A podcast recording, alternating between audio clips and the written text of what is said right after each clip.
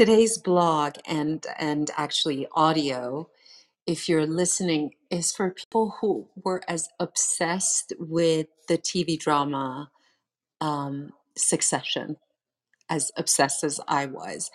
And I warn you, there is a spoiler alert here, so uh, keep that in mind.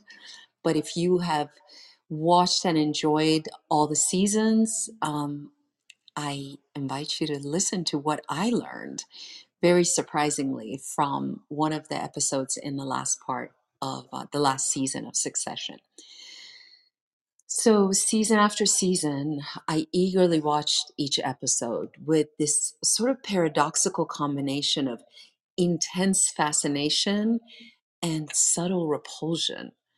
There were moments when I could genuinely empathize with a character, and, and then there were others when I would find myself passing a judgment on him or her and kind of congratulating myself for not being that person.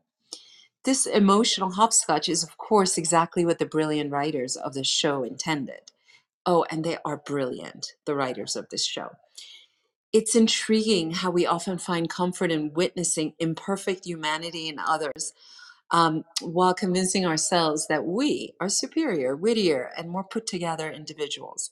And yet, I knew that it wasn't that, you know, kind of undercurrent of Schadenfreude that drew me back to the show. It was, however, the deep universal connection to the characters and their humanness.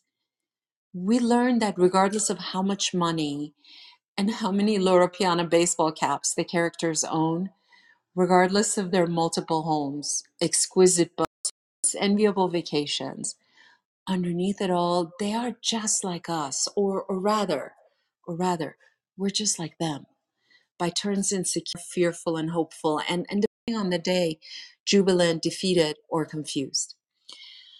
Logan Roy, the dictatorial patriarch of the family, is not lovable, but also not entirely wrong. He rules with an iron fist over four offspring who either deserve that level of control or are a product of it. Whether Logan is the creator or the unfortunate inheritor of these utterly messed up adult children is a riddle to me, but I'll leave it for the therapists amongst us to ponder. As a life and leadership coach, though, my focus lies not in exploring how someone became who they are, but rather in cultivating a profound and, and really authentic comprehension of who someone is being in the present moment. Simple, but not always easy to understand. In an episode in the last season, and this is the spoiler alert, Logan looks at his children who are strategically trying to outplay their father and gain the keys to the kingdom and says this phrase to them You are not serious people. At that moment, I understood that Logan Roy, Roy, as cruel as may be, is also remarkably perceptive Many of us equate being serious with putting on a performance of seriousness. We act seriously because because we hope that people will respect us. And in the process, we often abandon lightheartedness, playfulness, and humor. We dress and speak seriously. We walk through life with a very serious air, often not realizing the fundamental difference that Logan Roy points towards. There is an essential difference between acting seriously and being a serious person. To be a serious person is to be a thoughtful and deliberate human being at all times. To be a serious person is a way of being and not simply a manner of doing. Serious people understand that life is not a joke, although it can be funny. People are to be respected, although they may see the world differently.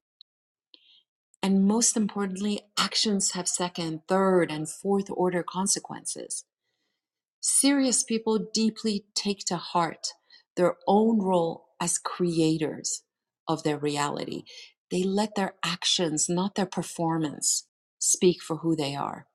Their primary role is to be the director and producer of their lives while while also playing the part of actor. Serious people constantly assess what matters and they create systems to keep themselves alert, awake, and attentive.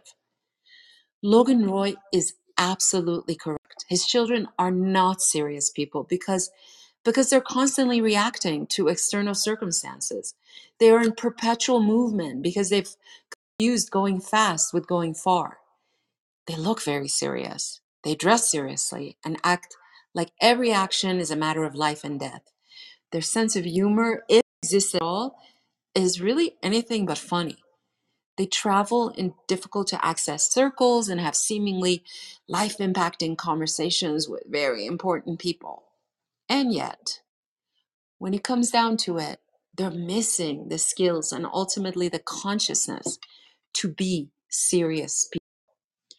I often work with young adults, and one of the challenges I come across with this demographic in particular is how to stay lighthearted, playful, and retain their innocence while still being serious about life. The answer almost always lies in understanding the distinction between being a serious person versus putting on a performance of seriousness. Once we have clarity, the rest is a practice. And I want to ask you what is your practice to ensure you are a lighthearted and playful, yet a passionately serious person?